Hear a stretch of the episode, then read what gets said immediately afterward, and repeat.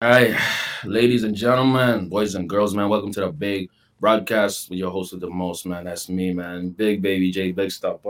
Welcome, welcome, welcome, welcome. I have a special guest in the building. Kiah is out here. Talk to the people. Come on now. Hey everyone, it's nice to be here. Um, thanks for inviting me. Absolutely, absolutely. And funny enough, when it comes to even doing podcasts, she actually gave me some guidance, some mentorship a little bit. Uh, this was maybe about a year ago, and I was interested in pods because uh, used to host a very, very good one, Not All Millennials podcast, and I used to listen to Mm, that back in the day, man. So tell thank us about your journey, man, and uh, yeah, talk to the people, man.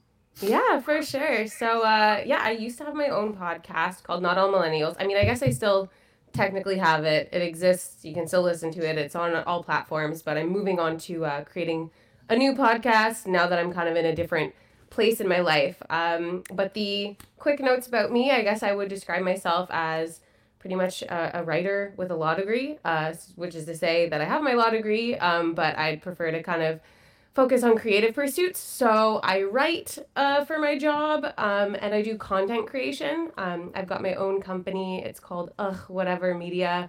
Um, and I do all types of content for different businesses. And pretty soon I'll be producing my own content, including this podcast that I'll be working on in the future. But I'm very happy after, I think it's been like almost a year since I've done a podcast, so I'm super excited to be on this one. And I completely forgot that we talked about you starting a podcast. Like I Yeah. yeah, we had in-depth conversations.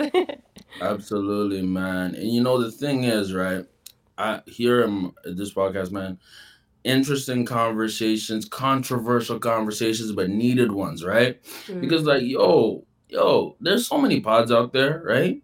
How do you stand out? We talk about that real ish over here. Let's be honest, man. And there's not a lot of that going on these days, right?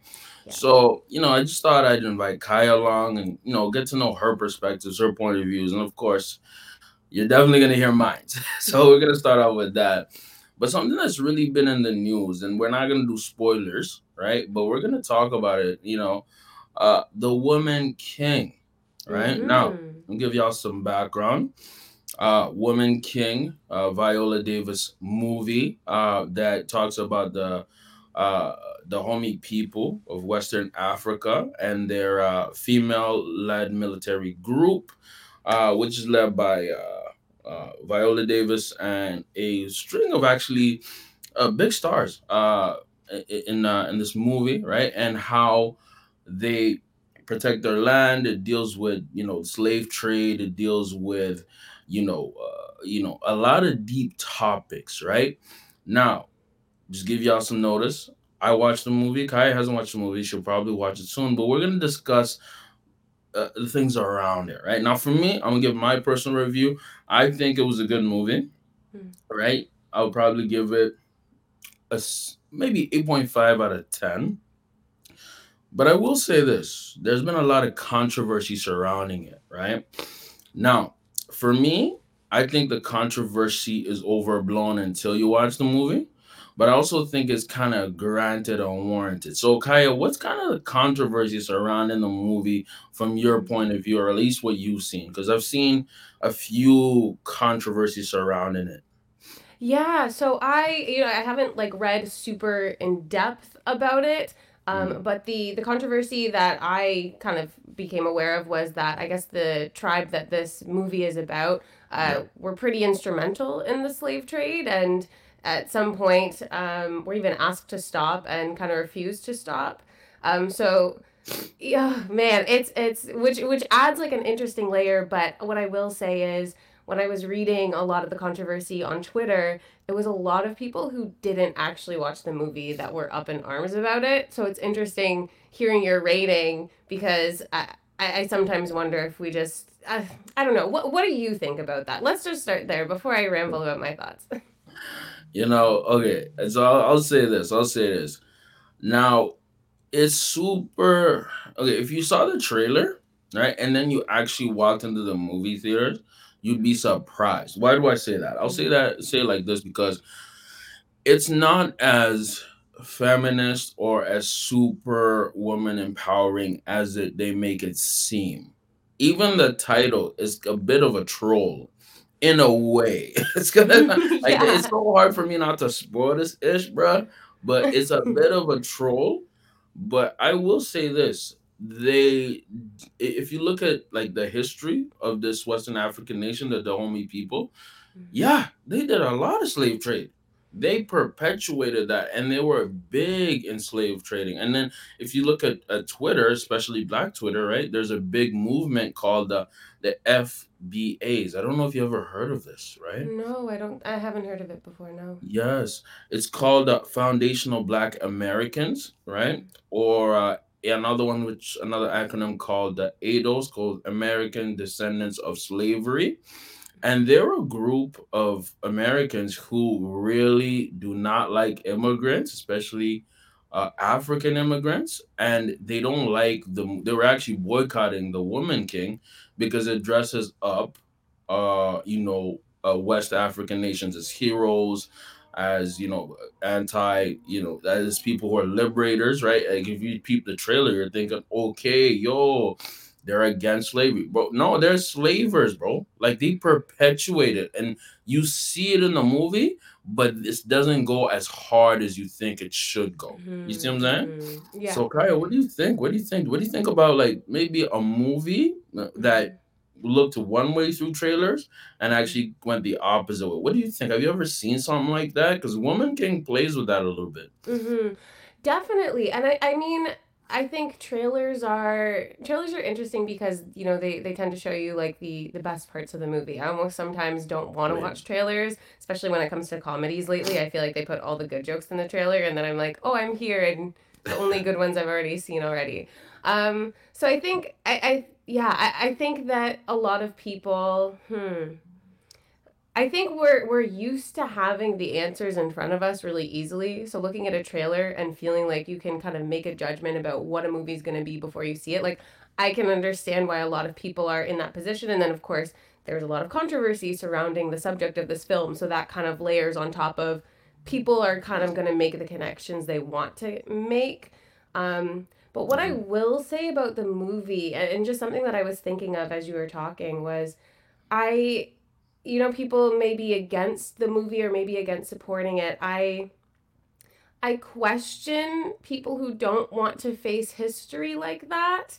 Um, Mm. i think i would feel different if this was like an entirely fictional story but um, it's uh, i don't know I, I i just i feel a little bit weird because it's like this is- this is a piece of history it's not a savory piece of history Yeah. but uh, there's a reality that there are black people who have been against black people in history that led to a lot of pain um, Oh, yeah. and and I I don't think that means shut off the story don't tell anyone that story in fact I think those stories become more important right Yeah. now Of course. um you know what I mean I know exactly what you mean, man. Because goes back to like seeing black people as a monolith. You know what I mean? Mm, we are yeah. so different as black folks, right? And I definitely push black empowerment on this on this podcast. Mhm, But man, there even today, man, like me, I'm Rwandese, right? Even to this day, there's rich Rwandese people who have literal slaves. I'm not joking. I'm saying like Mm. servants, you know, like Yeah. you know what I mean? It, it, it happens, right? And you know, being able to face that reality and that truth, right, is really, really important in these stories to be, you know, talked about. Now, the thing is, right, that I think I maybe I want to touch uh touch upon the subject with you, right? What are your thoughts on maybe the the more feminist pro woman advocacy that this movie comes at the, the lens it comes at like because it's I'm not gonna spoil it. I'm not gonna spoil nothing. I'm gonna be tight lipped about it. Mm. But it's not as feminist as people may think. That's all I'm gonna say. Mm, okay What do you think about that angle of it? hmm Um, okay, this is an interesting time to be asking me this question because I would say my opinions on feminism are currently in a state of transition. Okay. Um, I feel like when we talk about feminism or when people think about feminism, it tends to be mainstream feminism, you know, the type of stuff that you see on social media. so it makes a lot of sense to me that people kind of conflated this movie to being some, you know, feminist symbol or, or something to uh, look at as like powerful and empowering for women um, because it has the like basic social media things. Oh, an all woman cast. It's black women too. Intersectional feminism. Let's go. It, th- like that, you can't make that jump. you can't make that jump without actually seeing the substance. Yeah. And I think that there's a lot of things within, I mean, within the history of feminism, really, where we've celebrated certain things without actually taking them in or taking in like what they mean in the long run um, in the sense that like I, I wrote an article about this. Um, you know, the the different phases of feminism. Yeah, it's on your Substack. I think you, you mentioned it on your Substack, right? Yeah, yeah, yeah. Plug so there's that, like plug that, plug that. Okay, yeah, yeah. So I got my Substack. If you guys like these thoughts, then you can, you know, subscribe. If not, I post stuff on Medium too. Um, but what I was thinking about when it comes to feminism is that every single wave of feminism we've been able to look back on and criticize. So, like the first wave of feminism in Canada and the United States specifically, um, yeah, it gave women the right to vote, for instance, but it was like literally just white women. So, like, we're celebrating this thing that like actually was really racist. Um, and then you go to the second wave of feminism, which was in the post uh, World War II period. And women were, you know, didn't want to stay in the home anymore, mostly because a lot of them were working uh, because the men were out, you know, obviously fighting the war. So th- they were working, and then once the men came back after war, they kind of had to give up their jobs, and that's where we kind of saw our second wave of feminism arise, where women wanted to be in the workforce. But then there's also the asterisks there, because um, I take an intersectional approach with everything. An intersectional or critical asterisk there is again, it's literally just white women. Like in Canada, we literally in that time period created immigration programs for women of color to come to Canada to take care of these white women's children so that they could go to work. So like you know now we're coming to this third wave and or i mean we're in a third slash transitioning to fourth wave i'm sure in a couple years we might have better um, demarcations between what this time is if it can be third wave or not but I, you know i think right now more people are aware of feminism I feel like we're kind of gonna gonna break into, or I'm gonna have more thoughts about this point that I'm gonna make later on with some of the other stuff we talk about. But mm. I, I think because a lot more people are like understand feminism, and then you know in the early 2010s it kind of became something that like was uh it became bigger, but it didn't become bigger, I think, in an authentic way. It was like girl boss mm. energy. It's, you know, who run the world girls and like awesome. Like we've got great songs and great, you know, you know, boss bitch, all this stuff, like all these terms that are meant to empower women. Right. But, you know, we still need to take a step back and be like, okay, but like what women is this empowering? And I think people that were celebrating the Women King before learning about all the stuff about the tribe, that's the exact example of what I'm talking about, where it's like, yay, it's women, a bunch of black women, oh my gosh, amazing. And then, wait, hold up. They actually potentially, you know, were linked to a lot of pain that was caused in the world. So are these really the feminine? You know, I don't know if I've landed my point here perfectly, but I, I just think that it's the reaction to this is really indicative of, of how we look at feminist things today, where it's there's a very superficial pat on the back for little things. And oh, it's, you know, when you take a closer look, put it under a magnifying glass, it's, uh, is that really a benefit for people? Or, eh, should we be celebrating those women? even though it's a woman king, which you alluded to. There's the, the goddamn irony, there. woman king, bro. We gonna have like boy queen, like bro. what are we what are we doing right now, man? Yo, let's start off with that. Let's get to that. Yeah, like this, bro. Great points. Great points were made. Points were very much made. Here's what it is too, right? You were the, the last thing you last one you were making, right? Where mm-hmm. should we be celebrating these women. You're watching the movie and you're like, yo, some of these women are pieces of shit, dog. Like they're purposefully pushing slavery, bro. like, mm. like it's like it comes to your mind, like, am I cheering for the right peoples right now? Right? Mm-hmm. So yes, there was a huge push for girl boss type of feminism. And for me, man, it's this might be a little controversial, but I've I've said this on multiple YouTube videos, even podcasts, man. I think we should have more patriarchy now. You know what I mean? More masculinity within the Oh, I need you to break this down. I, Okay, I, more I'll, I'll go masculinity in the culture. Wait, Yes. wait, wait. When you do, you, do you say patriarchy and masculinity within the culture? Are you saying those as like synonymous things, or do you mean something different when you say patriarchy So so masculinity in the so th- when I say I say this in terms of patriarchy, I say this. I mostly mean more masculinity within the culture in general, right? And we've confused masculinity that's good and solid and tagged Mhm. it a lot of it as toxic masculinity. Why do I say that? I'll tell you why I say that.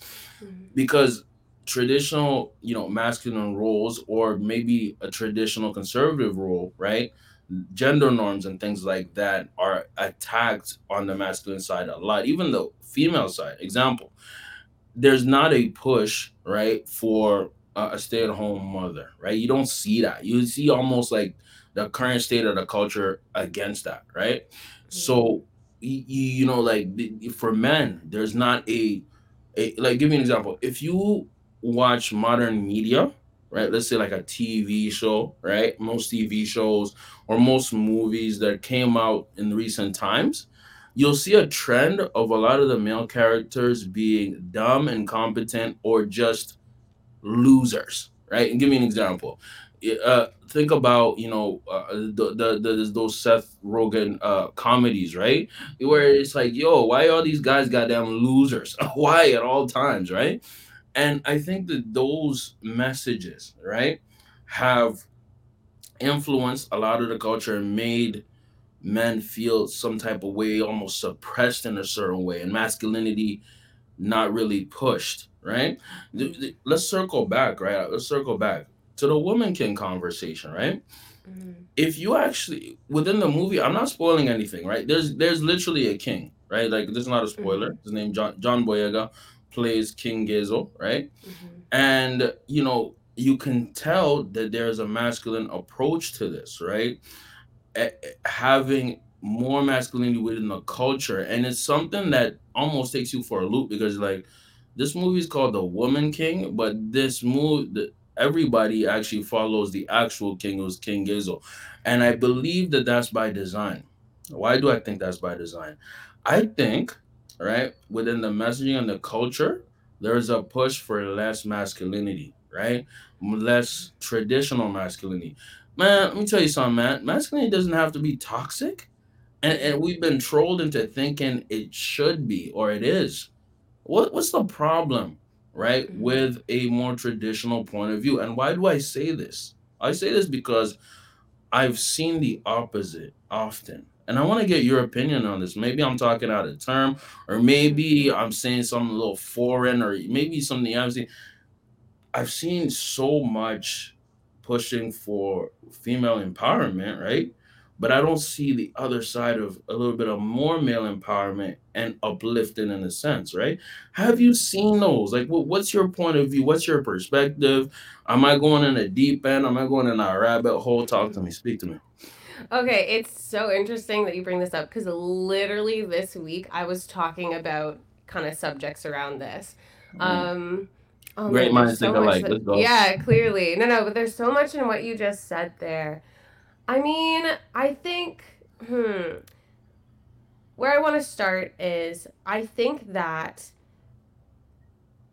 there's not like I would disagree that there's been a push against masculinity specifically, but I will fill it in because there's definitely a push against something, um, and I, I'll, I'll get to it. But so I don't think that there's a push against masculinity specifically. I think that right now and it's because of I really tie like a lot of our like kind of focus on certain things to be related to social media. You know, we've got our algorithms. Whatever you engage with most is going to pop up most. Um, whenever there's you know any controversy, like I'm a big on like I, I like going on TikTok for instance. So anytime there's any like big controversy, the number of people on TikTok that are talking about Adam Levine cheating, and I mean I know you had a podcast about it too, but it's just like it's me- me you know these things happen in the news and we continue to repeat it, and I think like there's you know, positive perspectives of where you're repeating it. Like having a podcast about it, you get to actually converse your ideas and kind of spread it out and stuff. But then there's people that are clearly just jumping on the bandwagon on TikTok that are like, oh, let me do a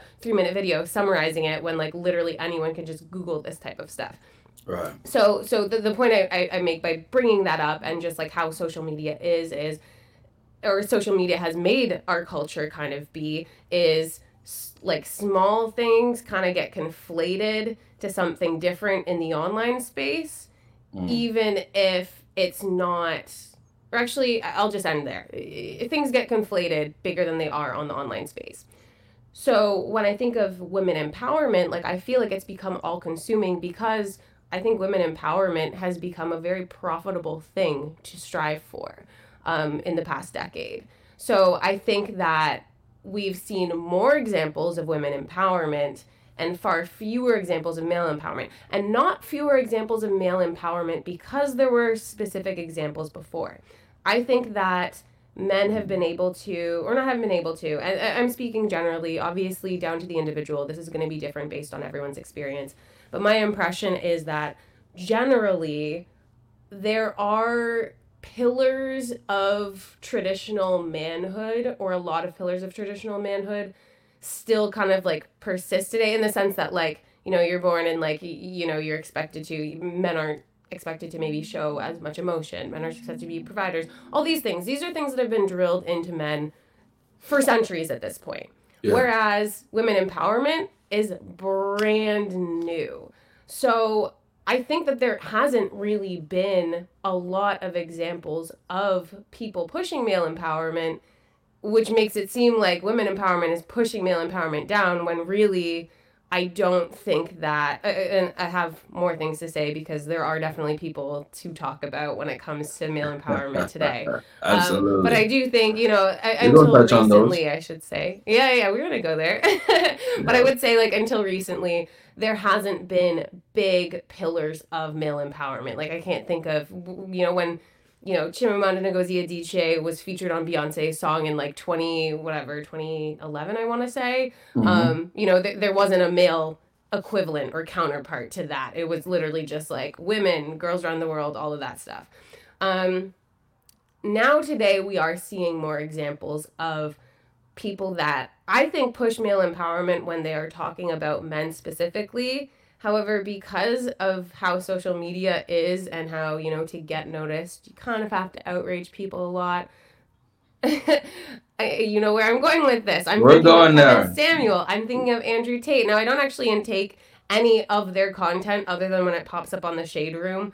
Um, so you know, like it's not. I mean, and also Andrew Tate's not showing up on the Shade Room. The I don't shade even room know. demonic. Let's go. Keep going. It's it's for it is a hundred percent. Half the time I'm like, why do I follow this shit? And then I'm like, well, you know, how else would I be tapped into the toxicness of the culture? Right. um, you got to be tuned in a little bit somehow. But I would say like those people have become, you know, these these pillars of toxic masculinity because they are playing into toxic masculinity for that popularity, for that outrage. I think the problem right now is we're not problem. It's just because that's what gets them viral, the maybe more positive messages that they're sending to men are kind of being like beaten down a little bit. Like they're, submerged. They're, They're- they're, they're silenced silenced. 100%. So it's like you're pulling a platform away from one person who is probably one of the very few examples that men have to aspire towards something else that's masculine. Now, whether someone agrees with those forms of masculinity or not is entirely subjective. But I think another thing that's kind of popped up in our culture is people are really concerned about what someone else will do with certain information. And I find it Mm. so weird to me to be like, well, you know, I know of someone who took Andrew Tate seriously and is a misogynist, so he can never show up on social media ever again. Like, I just feel Mm. like we can't control people like that. I think like, you know, if, that that's a parent's job. If you're worried about a teenager coming across these things, well that's like that's the parent's job. Like and, and as adults, like I, I'm not comfortable policing another grown ass person. I can swear, right? Yeah, yeah, we can cuss. Okay. Yeah, yeah, yeah. Cool, cool, cool. Oh, yeah, I ahead. like you know I, I I feel uncomfortable telling a grown ass person that they can't listen to something because I think like like my philosophy when it comes to a lot of information I take in is, you know, I, I take what resonates, I leave what doesn't. And there's a lot of, you know, and I, I think right now a lot of people are just forgetting that, like, y'all don't gotta listen to that. Like, you, you, you can, you can You agree know with you this point You and can know. shut off the phone and then go Yeah. outside. You can shut off the phone, go outside, right? Breathe some fresh air, maybe do Uh-huh. five push-ups, you know what I'm saying? And be a human being. Now, Yeah.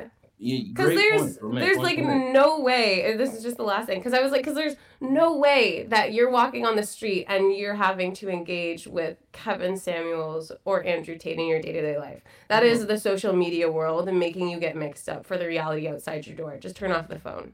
Oh, sorry. I will say this, right? People like Andrew Tate and Kevin Samuels. I will say this. I am a big Kevin Samuels fan. And I'm okay with Andrew Tate, but like you said, I take some parts that relate and make sense and I drop some that don't, right? Mhm. So I'm not um, gonna idolize any person regardless of how I like you know what I'm saying no nobody's perfect. They're all human beings, right? Mhm. And like you said, the algorithm, what they do specifically is they're always going to push messages that are controversial, right? And messages that are perceived a certain way, right? In order to keep engagement going, right? Mhm. Whether that engagement is good or bad, usually bad. So you'll have an Andrew Tate video on TikTok that has millions of comments where he says some super outlandish, out of pocket stuff Mhm. keep in mind he's trolling in a lot of these videos and people don't like they don't get it they don't understand don't the get how nuance people don't get it though. It's so you know what it is. obvious. is? This man they're is young. yeah. Fair, yeah. I guess it is age. Because I'm like, I there's I can't Yeah. watch his interviews and be like, I mean, not that I've watched a lot of them, but we talked about because he was on Yeah. your mom's house, and Yeah. that I was like, that was hilarious. Like he clearly is dying. in on the joke. Like he's being made fun of and he's playing with it. Like he's playing a character and, and, and, you know like if you uh I, I saw some other interviews of people who actually do know him personally Mhm. and they say he's actually a nice person he's very kind you know you know he treats women well you know what i mean and he Mhm. just plays up a character in order to sell courses right Mhm. if you look at Kevin Samuels, Kevin Samuels used to focus on men's fashion and grooming. That's what he did for most of his channel's life, and then he started having debates with uh, relationships with with mostly women, and he started going viral. And then he played up that character. And if you, you know, I don't know him personally, obviously, but from accounts of other people that he knew as well, he was actually a very nice guy, very caring, very you know what I'm saying? They play up a character, and if you listen to some of their content, some of their nuanced content, Kevin Samuel pushed a lot of black male empowerment, which is something Mhm. that you don't see a lot within the mainstream culture. What I mean by that, when I graduated uh, from U Ottawa, right? I saw that I was one of the few black males who graduated in my class, and I got pissed off. Why? Because I'm like, what? What is this? I'm not a genius. I'm not. I'm borderline retarded, but I'm retarded. Sorry. You know what I mean? But like, if I can do it, like, what?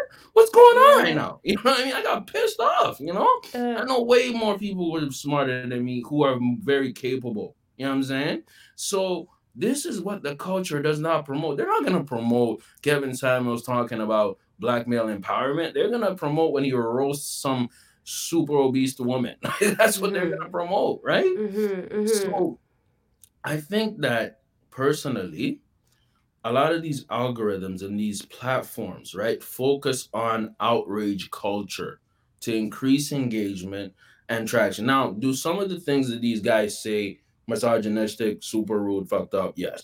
I'm not gonna Yeah. cap. I ain't gonna cap. You know what I mean? Mhm. But at the same time, you have to have this thing called discernment. What's discernment? Discernment and understanding w- what you should go with and what you shouldn't, right? If I'm watching a movie, right, and you have Vin Diesel riding in a goddamn supercar in between trucks, underneath trucks. I'm not gonna do that tomorrow. Why? Because I'm not stupid, and I understand it's a movie, it's fictional, right? Mm-hmm. Same mm-hmm. thing with these influencers; they are BSing, and some of these influencers do not uh, uh, do not present. They're they're not what they represent online, right? Mm-hmm. mm-hmm. Um, and that leads to a topic, right? That I wanted to cover, right? And we're here already, so we're gonna we're gonna walk into it. Cancel culture, man Mm-hmm. Let's talk about cancel culture, right? So, obviously, uh, I have discussed this a few times already on the pod, but let's. I want to get your unique perspective. Cancel culture. We just seen Andrew Tate get canceled all over social media. There's also cancel culture on the other side, on more so uh, the liberal side. Um, uh, I don't know too too many examples of that. I've seen a lot of uh, conservative cancel culture, right? But what are your thoughts on cancel culture, right? And, and within the prism of social media, right? Because you mm-hmm. you mentioned you really analyzed this. So so what, what are your thoughts on cancel culture? And, and, is that good? Is that bad? What are your thoughts? I think cancel culture is a really interesting phenomena. I'll call it that, a phenomena that we have right now because I feel like it kind of Mm. Like I feel like even a couple years ago I didn't really understand what it was and now we're at this place where I'm like, okay, I, I 100% get what that is. Sure. Um so I, I think I think cancel culture is positive in the sense that it gives, you know, the average person some semblance of power in, in the way of like, you know, shutting off or uh yeah, shutting off their access to someone and often shutting off access means you're stopping your potential flow of income to them whether it be the you know little you know pennies that they make from anytime you stream their music to right. watching their things and stuff like that so i think that there's there's a positive aspect in it in the sense that it you know gives the average person power without having to confront say i mean especially with the more egregious things without having to confront the legal system which is daunting although this is the bad side of cancel culture. Compared to the legal system the legal system we have standards of review. Like they're not standards of review. We have like burdens of proof. So if an allegation is made you know you have to in the criminal system have to prove that beyond a reasonable doubt in the civil system you have to prove that on a balance of probabilities which is to say it's more likely than not. Cancel culture doesn't really have those metrics. And the other thing that's hard with cancel culture is it's not like you can really expunge someone's record in the same way. Um, you know, mm-hmm. someone Googles you and, oh, that rumor that went about that might not have been true is first thing in their face versus, you know, they ask for your criminal record and, you know, you give it to them and it's your police check rather, and you give it to them and there's no criminal record on there because, you know, you've been cleared of a crime or something that you had been charged with or accused of. So I think mm-hmm. that's the negative piece of cancel culture that I don't think people really take as seriously as they should. Um, mm and then I think the other negative aspect of cancel culture is because we don't have the rules of who gets canceled codified. Um, there's a lot of inconsistency. And I think of the Me Too movement and all mm. these people that were getting canceled. And then I remember reading about that story about Aziz Ansari. Did you ever hear about that? Yes right and that to that. me um, and i'll explain it for people listening if you haven't but that that to me stood out very differently compared to you know the harvey weinstein allegations that were caught up in the me too movement so the aziz ansari um, situation uh, to, to give the kind of coles notes version. Um, this you know no offense to this blog but this random blog not an official thing just you know someone who interviewed somebody else was bullshit anyway go ahead. You know and and they interviewed this young girl who had an unfortunate or said that she had an unfortunate date night with you know Aziz Ansari um, and pretty much said that although she hadn't like vocalized that she didn't want to do certain things she gave certain body language that she didn't and even though she gave him a blow job, he should have known not to cross the line. Um, I just remember reading the whole situation and just kind of scratching my head, and not in the sense that like, oh, nothing bad happened here. Like, you know, obviously y- you don't want those types of things to happen, but I think that when and and this is a hard thing to say because I I don't it, it depends on the situation, my actual perspective on this, but I think in general, um, a lot of us learn how to speak up for ourselves in dating situations and stuff like that by experiencing things that make us uncomfortable. Mm. Um, so to me, I read it, and to me, it seemed like okay, this is this girl's first time in this situation, and mm. like I had a sim- have had similar situations, and like I learned from them, so I know like you know, I, am definitely not going back to someone's house after a date if I'm like 100% not interested in them. Not saying that that absolves the other person for whatever what for from whatever might happen if I do go back and am not interested in certain things they think is going to happen. That's not absolving them or anything like that. It's just um, you know, I, I like to take responsibility and accountability for making sure that I'm comfortable. Um, and right. I think expecting someone that you met in one night to be able to read your body language as much as I understand as, you know, women, it can be difficult in those situations to speak up. I also think that that's just an impossible standard to set for someone else if you are actually really not giving any obvious cues that you're not interested. Mm-hmm. Um, and that's that's again not to say that like oh this is a completely fine situation. Like I mean I've got my opinions on it. Everyone's bar of feeling unsafe and feeling uncomfortable is different, and it's something to be respected. So even though I would feel differently about that situation for myself, I respect that you know she might have felt a certain way in that situation. But you know, I compare that to Harvey Weinstein, who literally raped a bunch of people. And I'm like, we're roping this into Me Too? Like, this seems like, you know, a conversation about consent that needs to be had on both men and women's sides. And, you know, for people who are non binary too, to be extra inclusive. Everybody's got to talk about consent. And that is what that issue seemed like um, for me, as opposed to being a, you know, Me Too. This is a intense power dynamic where da da da like this you know it, it just it didn't come across that way and also like it wasn't even reported by a reputable source. And I, you know i haven't seen another season of master of none yet which is really unfortunate because that is a beautiful piece of television. It was a good show. only, very good show and also like just great for representation um, we talk a lot about, you know, black representation, which, you know, I'm, I'm biracial. I'm super passionate about that as well. But it was also very refreshing to see someone who was creating something from um, the like South Asian community and because I like they they don't get a lot of representation amongst um, Western media as well, in my opinion. Um, yeah. So it, it, it just it, it was you know, like I just found myself questioning like what's the goal of canceling this person here? And that that's what I find with a lot of the decisions people make to cancel certain uh, certain others is like what's the goal? Like even, you know, not taking in certain music from an artist, like I do understand, yeah. okay, you don't want your your pennies that you stream for streaming. And I say pennies because it's like literally like 36 cents that each artist they get nothing, you listen to the bro. first like 10 seconds. Artists get nothing. So it's it's really not significant. So like I just I don't understand like you're withholding your pennies. You're thinking that 100% of those pennies are going to that artist, but you're also not thinking about the whole crew in production. Every like all the other mouths that were fed by that one song. Um and and to me I'm just like like when it comes down to using money like if I'm not using money but you know using my consumer power. Mm. If in the crossfire, I'm, you know, getting a lot of collateral damage in the sense of taking away from other marginalized people.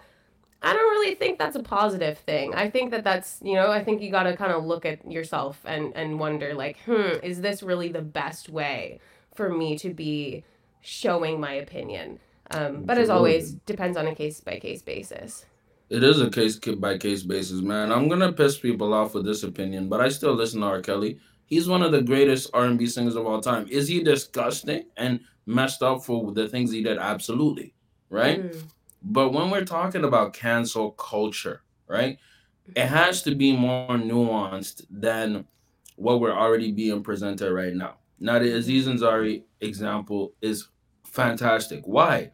Because she they had a bad date. That was a bad date. Mm-hmm. And you know what? I do agree that it is harder for women to express when they're uncomfortable, right? But at a certain point, you have to understand that men are not mind readers, especially if we are just starting to get to know somebody, right? Mm-hmm. She sucked his dick. He's assuming it's gonna go to sex. 99% of people assume that's what's generally gonna happen, right? Mm-hmm. This Actually, is what I I'm think I'm pretty sure she did. I'm pretty sure she did. I haven't read that story in a long time, so before we say that as a fact, I'm pretty sure she did. But double check anyone who's listening before you start telling other people. Yeah, please do your googles, Yeah. man. But I, I I think it was getting in a sexual area, Yes, and yeah. maybe he pushed a little too much, and she got uncomfortable, and then she put him on blast. Now, look, I, the Me Too movement, right? I think that a certain percentage of it was good, but also another percentage of it was very, very bad. Why do I say a certain percentage of it was very, very bad? During that whole Me Too thing, right? I don't know if you, Kiah, are you a fan of uh, Anthony Bourdain?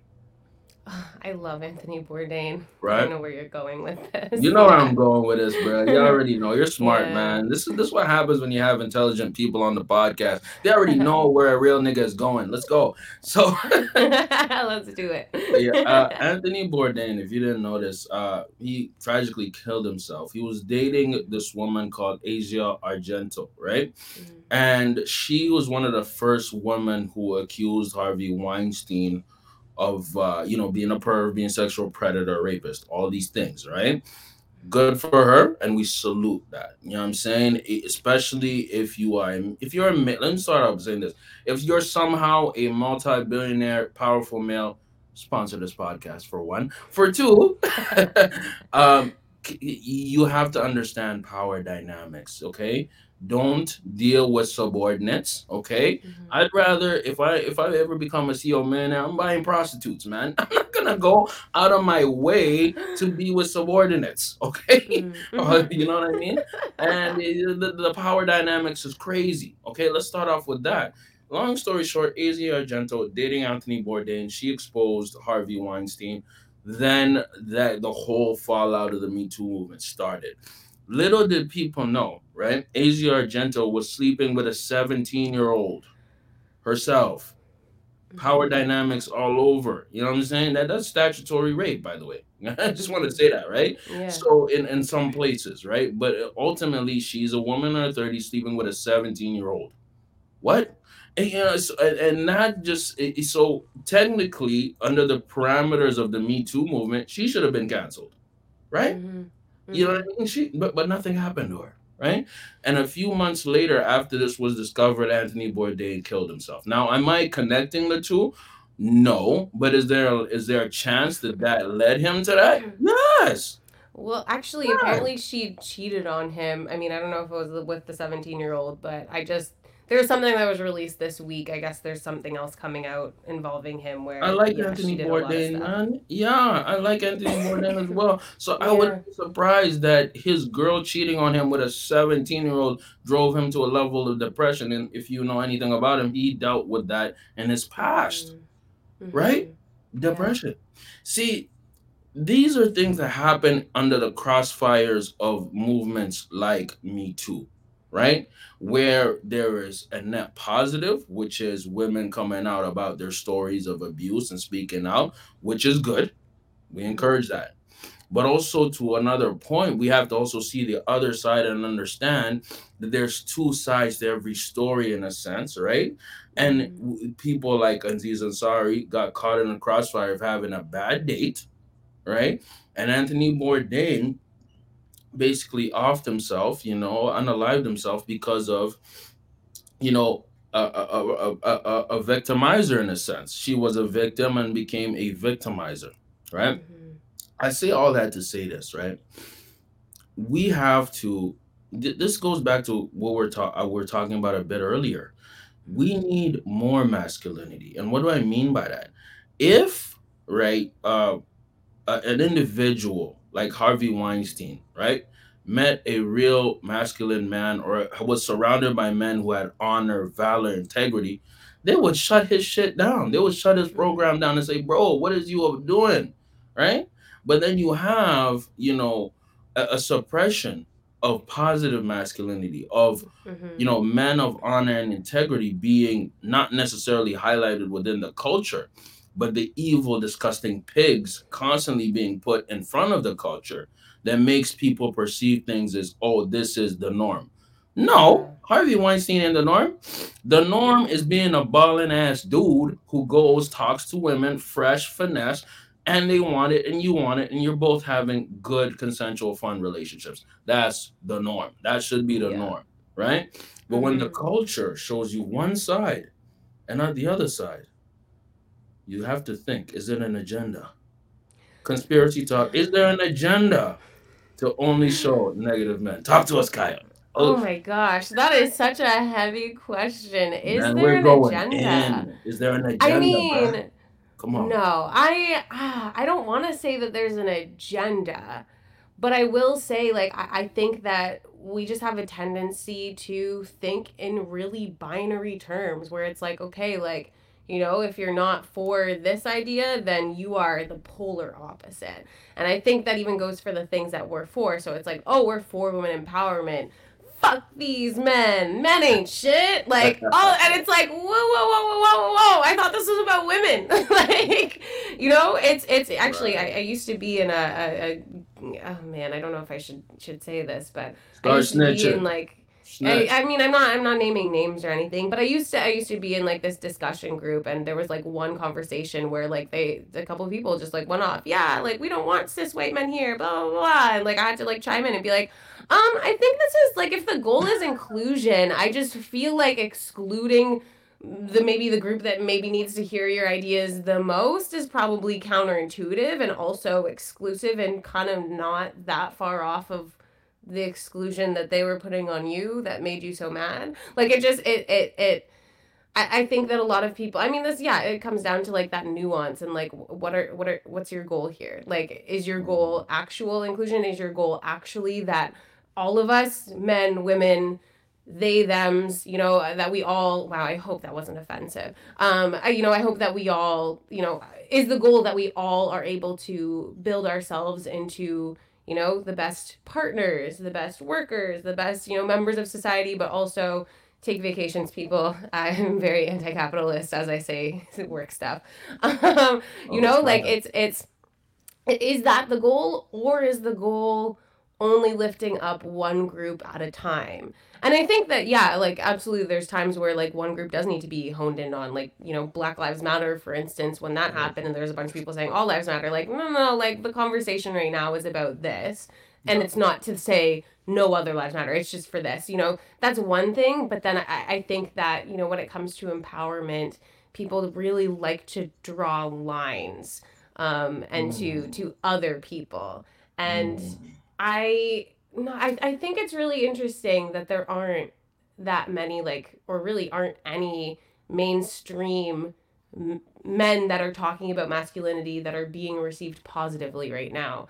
I have I'm going to have to turn on or not turn on but like think a little bit more on whether there's an agenda cuz I I don't want to say that there is but it's it is an interesting switch. Um I will say that. And I will say that it's especially I feel like it, it affects women's perceptions in dating. And I think like as much as, you know, feminism has helped open women's eyes to what they deserve in relationships and, and things like that, I, I also think that some people are swinging too far in the in that direction to a Mhm. point that's maybe not really in the interests of humanity. That sounds so dramatic. Mm. But like I, you know, how we we have, we have incels now. What the hell? Like that wasn't. We weren't talking about incels in 2000. Now, given I wasn't even 10 years old in 2000, so obviously I wasn't talking about incels then. But I'm positive that that was not a thing until more recent years. Nah, them Um, niggas were even- nerds. Yeah. they were nerds. Them niggas was They're just nerds. nerds, and they weren't like fuck women. No, they were playing Dungeons and Dragons, bro. That's Yeah. what they were doing. They weren't even they weren't preoccupied with inceldom or anything like that. They were Yeah. in the basement playing Nintendo Q- GameCube. Okay, Mhm. And now people are there's being nothing like, wrong with that. But Exactly. you don't have to go online and go on a diatribe about how women ain't shit. Yes, Mhm. some women ain't shit. There's actually a lot of those. But some women are amazing. Some women are absolutely great. You know what I'm saying? So, but you know what I'm saying? Same thing with men. There's a lot of piece of tr- trash men out there. A lot, ton of them. Mhm. I say this as somebody who I believe I used to be. I'm not that no more. Currently, I'm not. Mhm. But Definitely, right? So for for me, right, uh, based off what you were saying, I think there is an agenda. Mm-hmm. I think there is an agenda to, you know, boost bad masculinity in the culture and Mm. suppress good, strong, capable, honorable men. I believe there is an agenda going on like that, right? Now, you know, is it like quantifiable, something that you can prove within like a scientific experiment? D- definitely not, right? But, right, you see individuals like Jordan Peterson come up, right? Mm. And you see the demonization of him, right? And I think that's calculated because if you actually read his book, um, Mhm. you know, uh, 12 Rules of Life, right? It gives advice that would benefit men and women and it's Mhm. practical good advice and if you actually listen to a lot of his narratives it's it's very positive but to see the backlash that he gets right as opposed to what his message actually is going to Mhm. that makes me believe that there is an agenda to frame ne- negative or toxic masculinity within a specific person like himself right Right. but I want us to switch gears a little bit because that that's a that- that's a topic that we can have a full podcast about. Oh my And god, I think, was like, oh, I can go off about Jordan Peterson.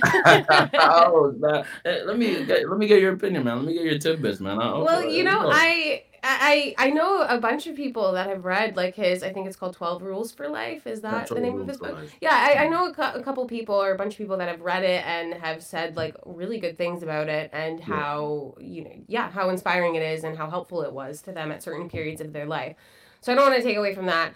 I my opinion for Jordan Peterson is one. I think anyone who is mad at him is mad. No, I shouldn't say mad for the wrong reasons because I think it does depend on like what you're listening to or anything like that. Yes.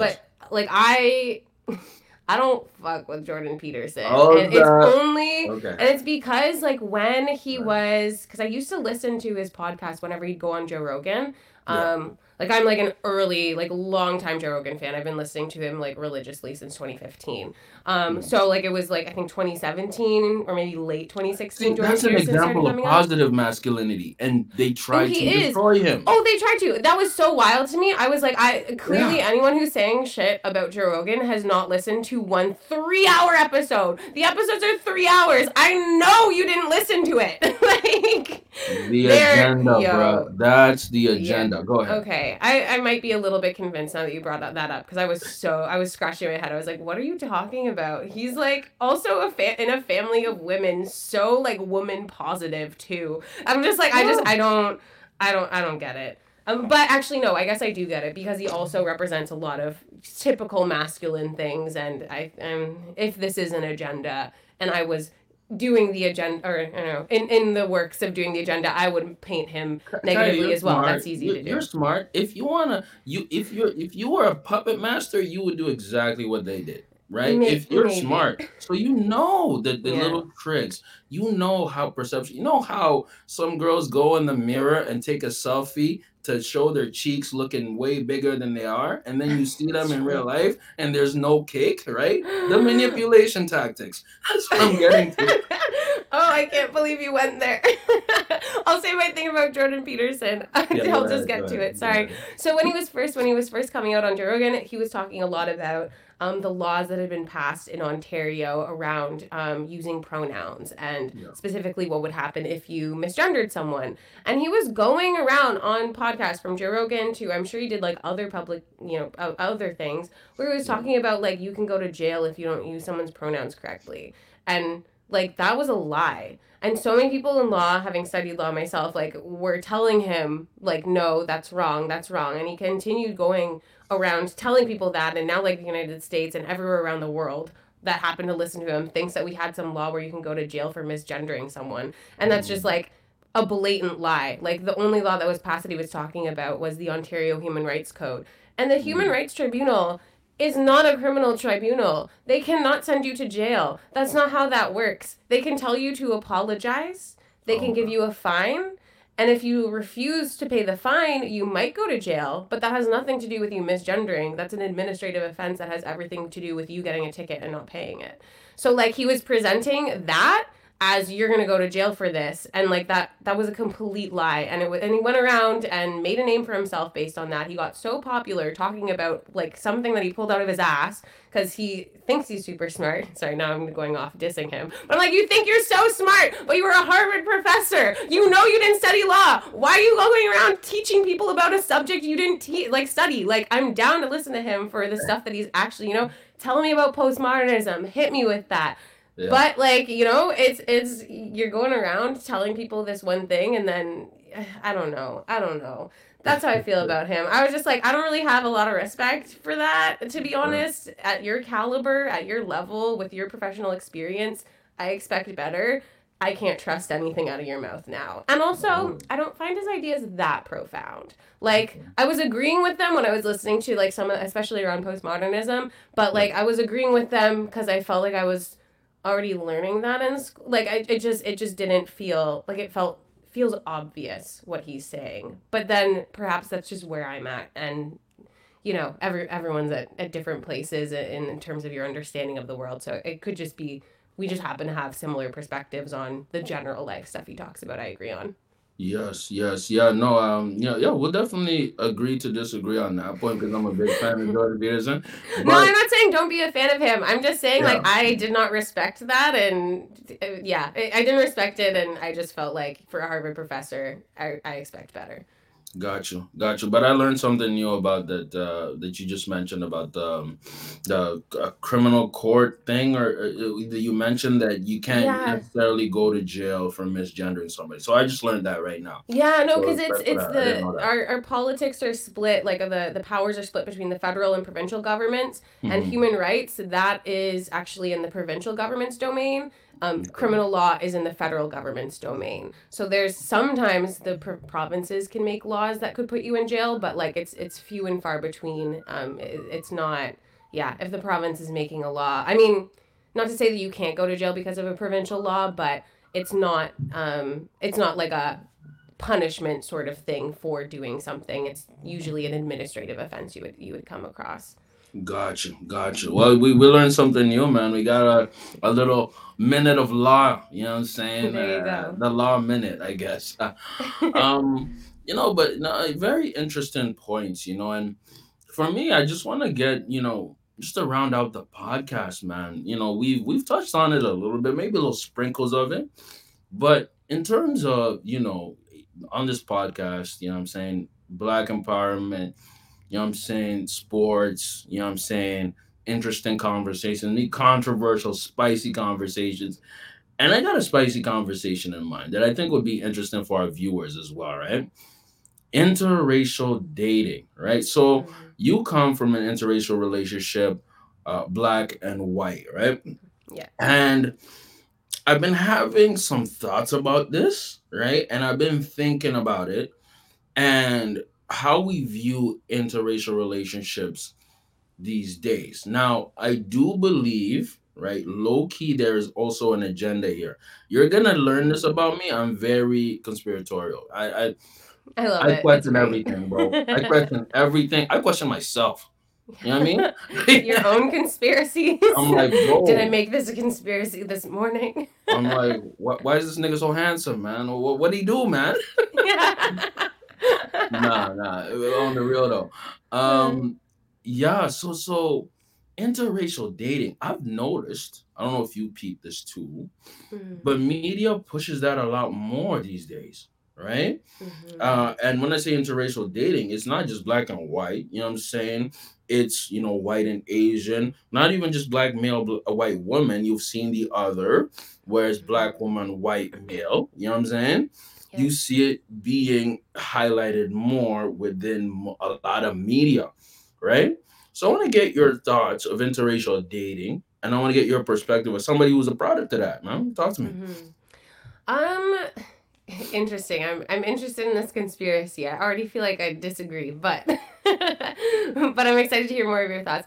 Uh, to give it. you the baseline of my thoughts, obviously, yeah, I'm the product of an interracial relationship. Um, my dad is Jamaican. My mom is, I mean, Canadian. Um, just to put put it that way, to be honest.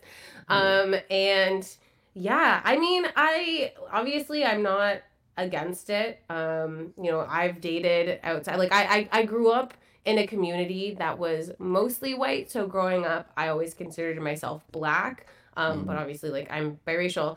Um, and I would say that because because of considering myself black, like my first relationship, long term relationship, was with someone who was white. So I've been in an interrela- interracial relationship myself as well, and yeah, I mean, I, I, I don't on one hand, I don't think there's an agenda, but on the other hand, mm. I think that there are some potential reasons why the media is showing interracial relationships more. Mm. Um, for one, okay, it's it's more normalized, um, and you'll see it more often. Like I'm in Toronto, and it's you know only eight percent of the population here is black, so mm. you do see a lot of interracial dating. Um, so I like I I don't think that there's anything wrong with it as a, a basic sense, but I've also dated people in different communities um, and have had either challenges that are not insignificant or challenges elaborate on that um well you know what it's it's it's very difficult for me being in a relationship with someone who has no foundation for my life experience. Um, especially if that person grew up in a place that's not diverse. So, like, I grew up in Burlington, Ontario. I think it's getting a lot more diverse nowadays compared to when I grew up. But, like, like in my grade, I was like one of three black girls in my grade. And then there what? was an Indian girl, and then there was an Asian girl. And I think that's pretty much it in my class of over 300, close to 400 yeah so like i that that's where i'm coming from and i dated someone who was within that community and just having conversations even like talking was about dating like a Carl. he was dating a, a josh a, a Jacob. Josh. he was dating a, a john yeah um, yeah yeah. I mean he was great. His family was great. And I, but i do remember there was like to give an example like one family vacation that I like went on with his family and we were in Mexico and we done like all these amazing things and I, I just I got sad because I was like, oh, like my family like wouldn't be able to ever afford doing this growing up. Like and and you know, I, I don't know if either of my parents I mean, actually they, they have gone on vacation since then, but at the time like they hadn't really taken trips or anything like that. So it was just kind of like I was feeling kind of it I, I, I felt weird being or experiencing what for me was like luxury when my family hadn't had that opportunity. And I, I brought it up to him and he got really mad at me. He was like, "Oh, you think my family doesn't work hard for this?" And like it was just a whole like, and then he's like, uh, "It's canceled. We're not going on this boat thing." Which side note, I was happy about because I get violently seasick. So I was like, you know what, that was dramatic, but. if, if anybody's listening and wants to take her out, take her to a boat right away. Take her, yeah. to, take her to Niagara Falls. Watch her at her worst. Yeah, yeah. You, you you'll see me at my worst, but then that'll make my best look real good. Um, so there you go. Message. See Little them technique. at their worst. Yes. And then you'll see them at their best. Gang. That's it. That's it. But yeah, no, I so so it, it was challenging from that perspective of like just and even uh, what else happened? Like you know even actually it was still on that trip too like going places and because obviously i'm a person of color anytime like lining up for things it didn't matter if i was first in line they would get served first before i did. And like i made a comment about it. I even made a comment about just like some places we go and just being like it's mad white people in here. Like there's no nobody of color here. And it would just be like oh well like that's how the world is. And like that's it. I, you know, so it's just like, but if someone who grows up where that literally is the only world that they know, um, is you know, it, it, like it's not to say that. I mean, I, I I understood it. I didn't like it, obviously. Um, and the last thing that probably is like one of the reasons why I broke up with him was he told me that when he was younger, there was only one black kid that went to his school, and like when he was like four or five, he high fived him and like looked at his hand to see if the color came off and then immediately was like, I regret telling you that because my face was like, what the f- so anyways interracial dating can be maddening. Um, it can be maddening but i i, I don't want to say that as like a stance against it because even though i say all those kind of situations that i mean to be frank i, I like i don't know if i would date a white guy again. Um, this is not me making a rule against it because i'm not against it period um, Mhm. but that, that it was just it was challenging and these days i've got the language to call someone out so i also don't think that someone would want to date me if they're going to make comments like that because it's not going to go well for you um, or me I really a terrible girlfriend. I'm a fabulous girlfriend. I'm such a good girlfriend. But like if you say some shit that's wild, I'll be like, "What do you mean by that?" And we'll talk about it. yeah. I feel that. I feel um, that. sorry, that was a ramble. I will say on the flip side though, like I, I- in terms of like dating within certain other communities, um, especially within the the black community, like I've had one experience where someone was clearly fetishizing me for my lighter skin. Um, That's huge. That's big right now. Yeah, and uh, like it's kind of really fucked up. Like I, I, I think, like I just, I, I, I wh- what are your thoughts on that? Because I, it came up, and I just, I didn't even know how to react. Um, obviously, stopped seeing that person shortly after that came up. But Mhm. like, because I mean, how, how do you, like, when you're clearly like, oh, you chose me because of this, not because of who I am. You know, like it, it, it's a not really great. But yeah, what, what what's your perspective on that? On people valuing, I guess, the like shade of someone's skin. I guess it's kind of colorism, but It's um okay. So for one, yes, it is colorism. I said a lot. I'm Let's sorry. start off with it. It's all good. It's all good. That's the point of a podcast, man. We're supposed to speak freely and op- openly, and I like that. You're expressing your real life experience. It's better than being shy and giving two two word answers, man. Like you know, what I mean, I've had that. podcasts like that, and it was rough. It's man. pulling teeth, and you're like, all right, let's turn up I'm the like, charm. oh my god, man! Do I have to use all this charisma right now? I have to pull out my bag of charismatic ish. But um, no, no. Um, I will say it like this. Yes, there is a fetishization, right? Especially as a black man, I see that, right? And I, I have dated interracially, yes, right? But I think that was more of a thing of my surroundings rather than um what I prefer. For me, I Mhm. prefer black women, right? All shades, all skin tones, as long as she is fine, good, smart, right? Has common sense, not stupid, you know what I mean? And actually chill. And she's into me, right? And that's a part, right? That a lot of men, right, uh, should really pay attention to. Why is she into you? Specifically, black male. Why is she into you? Is she into you because she has a fetish for you and she's only rocking with you because you're dark skinned? Because that's a huge thing, right? Yeah. Is she yeah. into you because you're a light skinned dude? You look like Chris Brown, right? Is she into you because you know what I'm saying maybe you you deliver insane good D? You know what I'm saying? Shouts out to me. Uh uh You know what I'm saying? you know what I mean? Why is she into you? Just a right? little plug for the D on the You know what I'm saying? You know what I'm broadcast. You know, you have to come on, man. It's the Of big course. broadcast, man. Big step big come on. broadcast. yes, of course. um, but on on the real though, yeah, she have to understand why she's into you, right? Mhm. And I have had experiences where she's not into me for me. She's into me for other things. And yes, is it fun for a little bit when you're younger to, to deal with that? Yes. But over time, you're like talking to the shorty, you're like, what? Like you're not into me for me, and that's insulting. That's high key Mhm. insulting. You know what I mean?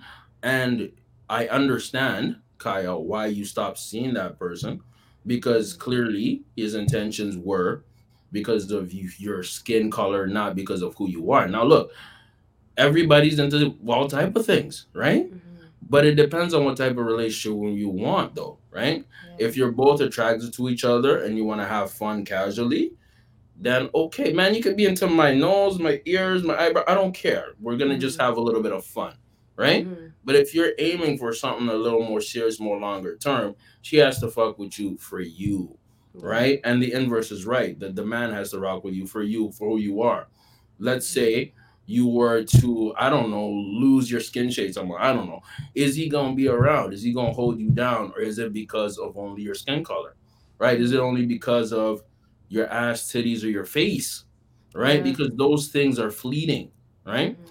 So my thoughts about interracial relationships is that yes, I do believe it is kind of pushed within modern media, right? Mhm. Not necessarily a bad thing, but for me, I just want to see more black couples, right? Yeah, yeah, totally. Um, because we don't see that enough. And within our culture, I've noticed that black men and black women are not getting together as much as I hope and I wish they do and they did. Mm, Why do I say this, man? I used to work at Cineplex, right? mhm. Right? I used to work the movies. And uh you're here in Ottawa, right? Um I'm actually in Toronto. Sorry? I said I'm actually in Toronto. Oh yeah, you're in Toronto, right? In respect. yeah. So I, I want to see your opinion on this because maybe you might have seen a similar trend, right? So you're at the movies, right? Usually, when people are going to the movies, usually a date night or Mhm. um, let's say just going with some friends, right? The amount uh, of interracial couples I used to see at date night, black, white, was a lot, and I was like, okay, good, that's cute, that's cute, but I didn't see a lot of black couples, and it just used to piss me off. I don't know, man. I, I get angry, I get triggered about the most random things. So for me, I just seen it. I'm like, yo, what is going on right now? You know what I mean? Because I know there's black couples. I, I've dated black women. I enjoy. I, enjoy- I prefer black women. You know what I mean? Mhm. but I, I, you know, and then I have conversations with my peoples, right? Some of my guys, and I'm like, oh yeah, man, I'm only into white girls, man. That's my shit, man. Or light skin shorties. I'm like, Mhm. bro, what? Some of these girls are just goofy, man. And like just be smart. Open your eyes to the beautiful black women around you, Mhm. right? And don't be uh, pedestalizing one type of girl over the other just because of her skin color, man. Who knows? She could be one of the worst people you ever met, or she could be a great person, but you're not giving her a chance because she's one color other than the than the other, right? Mhm. So for you, in your experience in Toronto, right, such a big city, you know what I mean? Do you see a lot of black couples, interracial couples? What do you see when you're walking around your day to day? What what was good? Talk to me. I would say, I mean, I definitely see. I feel like off the top of my head, I feel like I see more interracial couples. Okay. Um, I think though it depends, of course, on like the places I go. I mean, I don't really go out that much, so like it, there's also that. Like, I'm not necessarily going to establishments where black couples might feel more comfortable going because I mean, I the Yeah. reality in Toronto is going out a lot of places like King West and stuff. Like, they're not, they don't want black people there. I'm not saying that like it's it. There's a lot of racism that happens in the, I- these I these heard that. places. So like you know, like a lot of my friends being from Burlington, a lot of my friends are fine going out to those places. So I, I always end up with them. And like, so I, I, I'm in places where usually you do see more interracial couples than not. That's not saying like, I, I don't think I can give like a perspective on like what is becoming more prevalent in society right now just Okay. because of that. Cause I, I, I don't get out enough to be able to do that. She's a Um, homebody. She's but I- watching Netflix. I'm She's a watching homebody. I'm watching Netflix. Oh, She's no, watching not. Jeffrey, Dahmer. I got. I think I'm on like episode seven of that, and I don't want to finish it. I'm so grossed out. um, Yo, somebody wife this girl up. Cuddle her, man. Cuddle her while she's watching murder, serial killer yeah, help me. um, no, but I will say, okay, I saw, and of course, this isn't you know the basis of reality or whatever, uh, but it is just something interesting. I was watching a, a TikTok the other day where it was someone from Jamaica. Um, and this is poignant because I recently came back from Jamaica where like the black love is thriving down there. It's beautiful. It's great. We love it. Um, so yeah, my first actually the first examples I thought of when you said, "Oh, like what couples are you seeing?" I was like thinking of Jamaican couples, and I'm like, no, no, no, no. I, I'm in I'm in Canada again. Um, so so this TikTok that I watched, it was a, a woman from Jamaica who commented or was just commenting that like since moving here, I think she might be in Toronto. She was talking about noticing, yeah, just noticing that there's more black men here that have a preference for white or lighter skinned women as compared to Jamaica, where it doesn't even matter if those white or lighter skinned women are there, they're gonna go for the black woman. And I can say this as like me going around with my cousin the whole entire time. I get zero attention, which I was totally fine with, like totally fine with. Yeah. But it, it, it's it's it's a, a big difference from being in Toronto or in Canada, where I like I do get a lot of attention when I go out. Hence, also why I don't really like going out a lot. That sounds really conceited, but like it's. I, I'm not saying that I'm like the best looking person around. It's just like I I I I think I tick those like stereotypical boxes of like what I think Western society has dictated is more attractive. Like Yeah, I you're- am half right. I have yeah. Yeah, I mean, but like, uh, but it's it's not just like I, I like I'm I'm still I'm black, but I also being half white, my features are slightly more Eurocentric, which Yes. means you know, so which means that I would get more attention here because and so so the point that I'm making is and that was kind of made in that video. Um, that I'm still playing around with in my brain. So, you know, if you have any other thoughts on it, please let me know. Yes, I'll tell But- you. Yeah, go ahead. Yeah, yeah, but it's it's the fact that like I, I think that well just like you said, it's it's about environment. For some people environment dictates what options you have around you. For Mm. others, environment might dictate what you're most attracted towards or what type of partner you would see as someone who is going to give you status. It sounds really terrible to put it that way because I don't like to think of relationships that way. Go but deeper. I think there this is an I- I interesting think- topic. Go deeper. Okay, yeah, I, I I think there's a lot of people that pick their partner based on status. So I mean, you know, the the surge started by the Kardashians of you know dating black men, and this is somehow turned into society. Everyone wants to suddenly you know date, just like you said. You got to watch your back as a black man to make sure that the person who's with you, especially if they're from a different race, is doing so for the right reasons, and and that's because like there is some sort. I mean. And I'm not dissing white girls who wear Jordans, but white girls, y'all know you're wearing Jordans and taking from black culture for the clout. Like it's it, like, and it's, it's not dissing. It, it's and they just shoes. the actually I don't. all the time. Why are you? And they crease the shoes all the time. If you're gonna join in the culture, join the culture. Why are your J's, your Air Force Ones, why are they dirty as fuck right now? They're all white J's. You ain't clean them. You ain't clean them for uh, two months. What? So it's yeah. So but like that's I mean, and again, y'all wear whatever you want. If the shoes look cute with your outfit, wear they wear the shoes. Eh, But it is my point. It's just like that. Like I think a lot of people are making these decisions, and whether it be me going back to you know social media and how it's kind of given us an impression of. Um, needing to kind of follow suit to get views and attention and followers and all of that stuff. Um, I think it's kind of perpetuated into, or not perpetuated into, I think it's kind of seeped into people's dating decisions. So Mm. certain people, yeah, might date just based on thinking that, thinking that someone is maybe more attractive, not because they literally are more attractive, but because, you know, they just grew up in an environment where they kind of have unintentionally been brainwashed to think that like this is the way that you're supposed to look. like people dating for clout, right? People Yeah. dating for a look, right? For an aesthetic, right? Yes, exactly. An aesthetic. Yeah. That's it. Exactly. Yeah, I, I definitely have seen that. And I've low key participated in that. I'll be honest, right? I'll People be real. it. Yeah. When I was a bit younger, yeah, of course, I wanted to have the baddest chick on my arm, feeling on me, touching on me, dealing with her, right? Mhm. And that goes to your ego because uh, I don't know. I'm gonna, I'm just gonna talk from my experience. That's the only thing I can come from. Mhm. Over time, as a male, when you've been, you know, dating or you've been around a little bit, right? You start to realize just because she's beautiful doesn't mean shit. You're like, yeah. yeah, she's a bad bitch. The ass is looking fat. And you know what I'm saying? The, the, the face, she looks beautiful. Annoying the hell out of me. And then you'll see like the most basic shorty, and you have a lot of joy with her. But she wouldn't look good on an Instagram photo or on a Facebook pic. You know what I mean?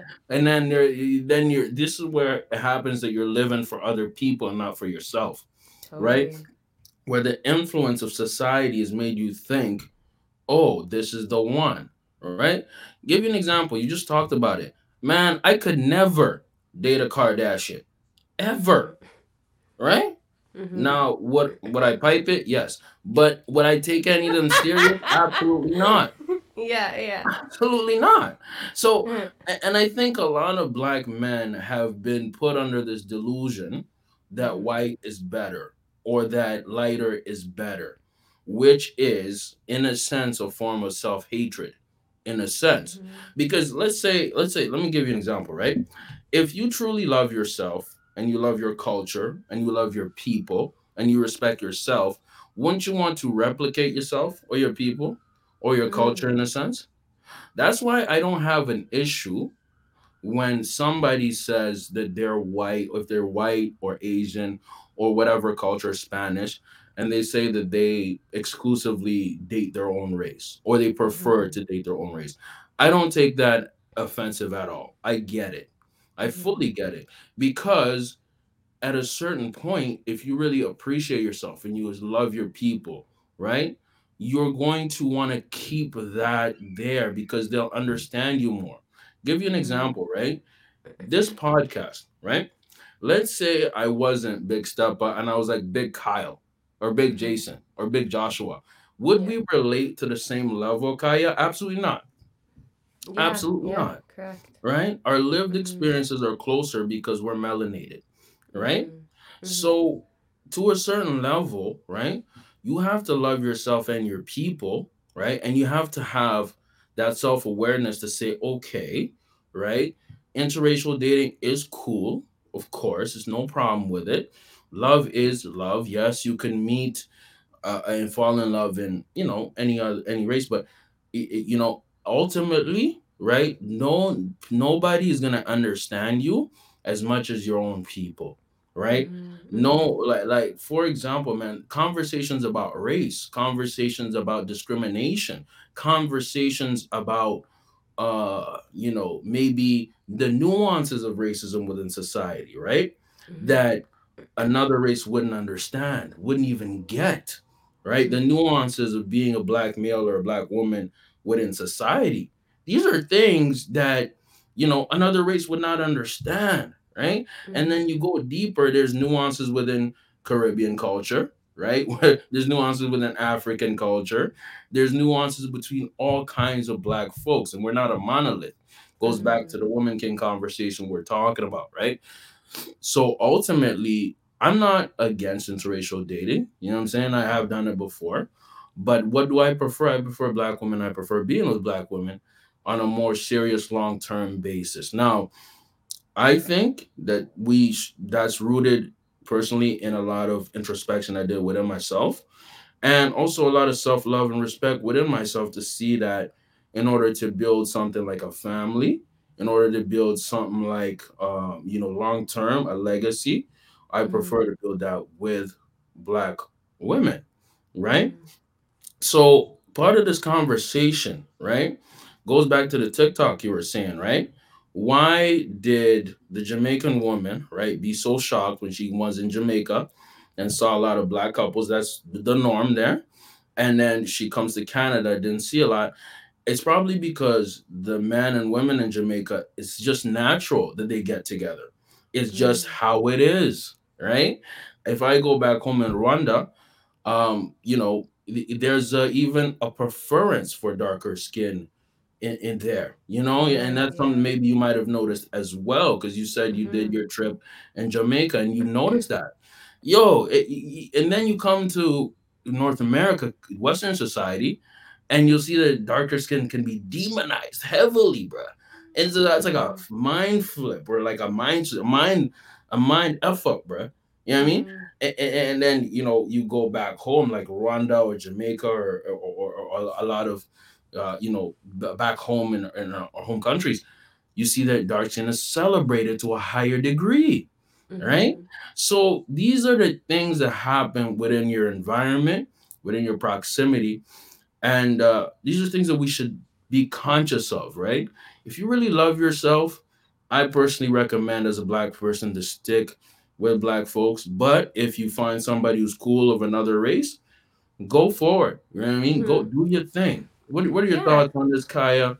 Well, I Uh, would yeah, talk to me. Well, one thing one thing that I do want to bring up, even about my trip to Jamaica, is like I don't I don't really know a lot about the preferences there or anything, so I'm going off that TikTok, going off my experience there. But part of my experience was also, you know, seeing family members who bleach their skin to be lighter too. So these conversations still do happen at in those places. It just it just looks and feels different, and I, I don't That's know cartel. enough to Free world yeah. boss.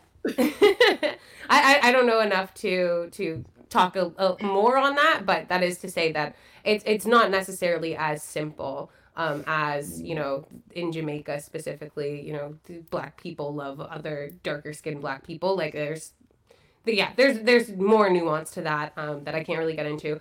But I will say, like even in, like I, I agree I agree with what you're saying.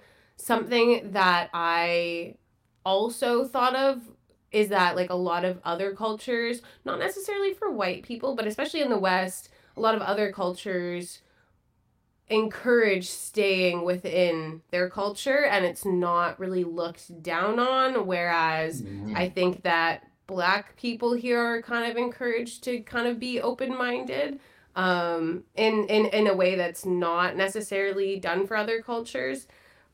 The other thing that I would say is interracial dating doesn't mean that you can't, or not interracial dating itself, having an interracial family itself doesn't mean that you are stopping yourself from being able to carry your culture and your values forward. Mhm. However, I will say, as someone who obviously grew up in that environment, you need to be intentional about it. And it's a lot harder to be intentional about it when your partner doesn't have the same cultural background as you because they're not going to weigh it as heavily. Um, now, race and the, these conversations weren't things that like my family was thinking about when I was growing up. So I didn't really get a lot of, you know, I didn't get to spend time with my Jamaican culture, but also because, you know, my Mm. dad, I mean, he was born in England and came here, but he came here when he was like like a baby pretty much. Um, so he grew up in Oakville in a place that like, you know, they were like of the only black families there. So he didn't really I don't want to say he didn't connect with his culture because that would be putting words in his mouth and I don't think that's it, but I think Mhm. that he took for granted that my experience in school was actually very similar to him in the sense of being like an extreme minority. Um, Mhm. And I think he assumed that I would have picked up some other cultural things from school. Only like he only realized like within the past five years, I think we had a conversation. He was like, "Oh my god, you had the same high school experience as me." I was like, "Yeah." Um, so it's it's like it, it, it is a choice now like my grandparents passed away and we definitely i learned a lot more as they passed away or during that time um, as my dad was like taking care of them about my culture like my home if i go back to my dad's like our living room is literally jamaica themed like it's you wouldn't you wouldn't know that i didn't really have that aspect growing up because of a lot of other reasons that kind of limited my my presence with my grandparents who were like the main connection to jamaica um, but i yeah I, I will say like it's I'm an example of someone who didn't really get to learn their culture because of Oh. interracial dating in a sense. Mhm. Um, but I, I, I don't, I see that more of a product of the times as opposed to, you know, uh, something that, you know, you should warn people against moving forward. Like, I, I just think, like, if you are interracial dating and your culture is something that's important to you, you need to, like, establish with your partner how that's going to play a role in your lives, in your kids' lives, and in stuff like that. Like, I think those are conversations that maybe people who get into those relationships don't necessarily think about the importance of.